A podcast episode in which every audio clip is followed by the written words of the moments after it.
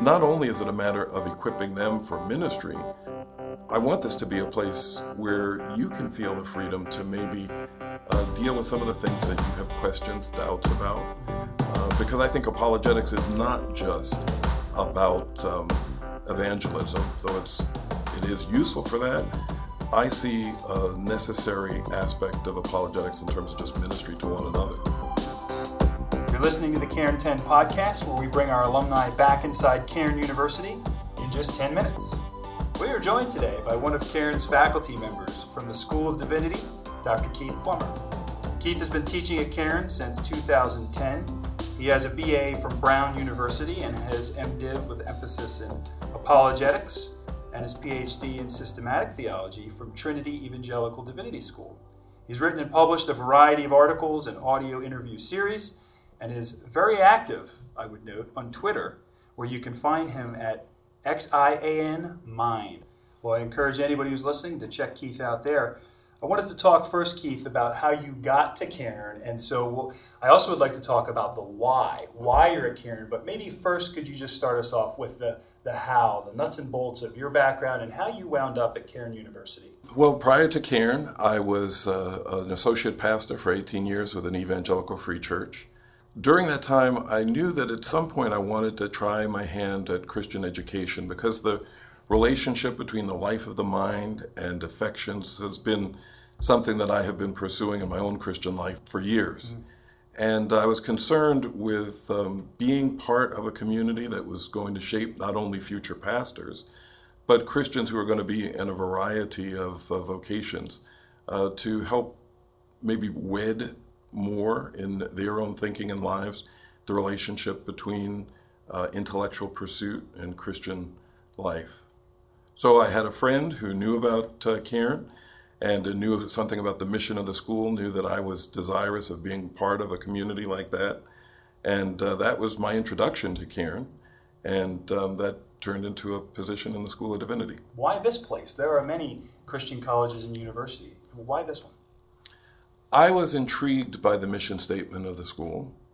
I was intrigued by the desire to really form students in terms of intellect and character and to take seriously what it means to integrate, what it means to think Christianly, uh, not just behave Christianly across the disciplines. And so that was something that was very much, I was in sync with that. Mm-hmm. And so I thought, this is a place that I would fit. Mm. What's a class with Dr. Plummer like? Hmm. I'll say this one of the reasons I never went into the senior pastorate is I didn't want to preach every week. And one of the reasons that I didn't want to preach every week is because I much rather prefer a dialogical mm.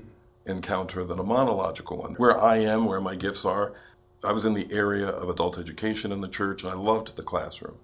I loved the ability to stop and say, does that make sense? Or to see someone scrunching up their face and to say, you know, what, what isn't making sense? And I like asking questions. So my approach is um, quite Socratic. There is uh, some element of lecture, but I do want to get people to engage the ideas, and I like to talk about them. And I, so I ask a lot of questions and use that as a springboard for discussion. So it's a combination of lecture and uh, dialogue. And what's the student response been like to that generally? Has it been positive? I think generally that, that has been positive. I think there are always some who are going to hang back. Right. Uh, but I try to create an atmosphere that feels safe. How I engage with them is important because uh, not only in terms of uh, just treating them in a Christ like way, but giving other people a sense of, okay, if I go venture out, um, it's okay. Mm-hmm. So I, I, think overall it has been positive. Yeah. What about um, what courses do you teach? I teach uh, primarily apologetics. I do that every uh, semester. Uh, biblical hermeneutics, pastoral care, and um, intro to theology. One of our freshman courses. Those are, those are some of the ones that I do with regularity. Right. And your Master's of Divinity specifically focused on apologetics, is that right? It did. At the time, uh, I was interested in apologetics because shortly after becoming a Christian, I went through a period of just intense doubt. Mm and I was uh, wondering whether or not I had to make a choice between uh, you know, a vibrant following of Christ uh, with passion and my mind. Mm. I'd always been kind of academically mm-hmm. inclined, and uh, now I, I, went through a period be- before becoming a Christian where I was manufacturing doubts to defend myself against the gospel. Now I was on the other side. I wanted Christianity to be true, but I was just overcome with a whole slew of uh, doubts that um, really threw me into a, a, loop. And so that was one of the things that led me towards apologetics. And it was finding, uh, from a human standpoint, uh, just stumbling over uh, the works of Francis Schaeffer that was kind of my threshold into that area. He came as a stream in the desert for me. Um, how about uh, apologetics for students at Cairn University? Um, what are we doing with that here at Cairn, and what is your view of the role of that in, in a, a Cairn University education?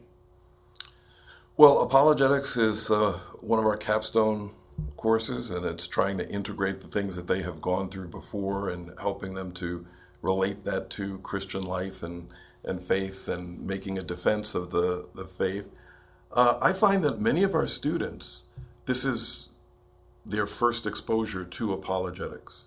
Some of them have come from church backgrounds or youth groups where that they, they have been through something, but many of them, this is the first time where they're really called upon in an intensive, prolonged way to look at some of the reasons as to why is it that we really do believe what we do and what are some of the challenges culturally that we should be thinking about being ready to respond to. Mm-hmm. So um, I, I, think that some of them are intimidated by it. I think some have to be convinced of the necessity, uh, the importance of it, but others are really hungry mm-hmm. for it because not only is it a matter of equipping them for ministry, but as I as I tell my classes, I want this to be a place where you can feel the freedom to maybe uh, deal with some of the things that are causing you some consternation, right. uh, some of the things that you have questions, doubts about. Mm-hmm. Uh, because I think apologetics is not just about um, evangelism, though it's it is useful for that. I see a necessary aspect of apologetics in terms of just ministry to one another right. within the body, because we do go. Through periods of time where we start calling into question uh, some of the things that we might not have uh, given much thought to and just maybe in some ways mindlessly uh, ascribed to or confessed, but not really getting down to do I really, really believe this and why? Right. Have you seen any light bulbs go off in students' minds in that class? Can you tell us about? Are there any particular situations that you can recall that happening? What the context was?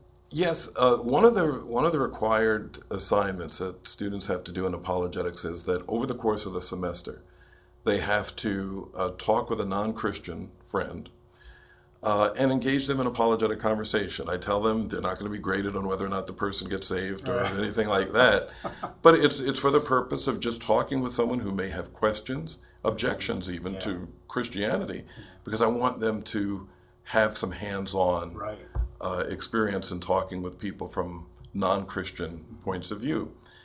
And though I, there's not one that I can think of offhand, almost invariably, they say, when I first heard about this assignment, I was scared.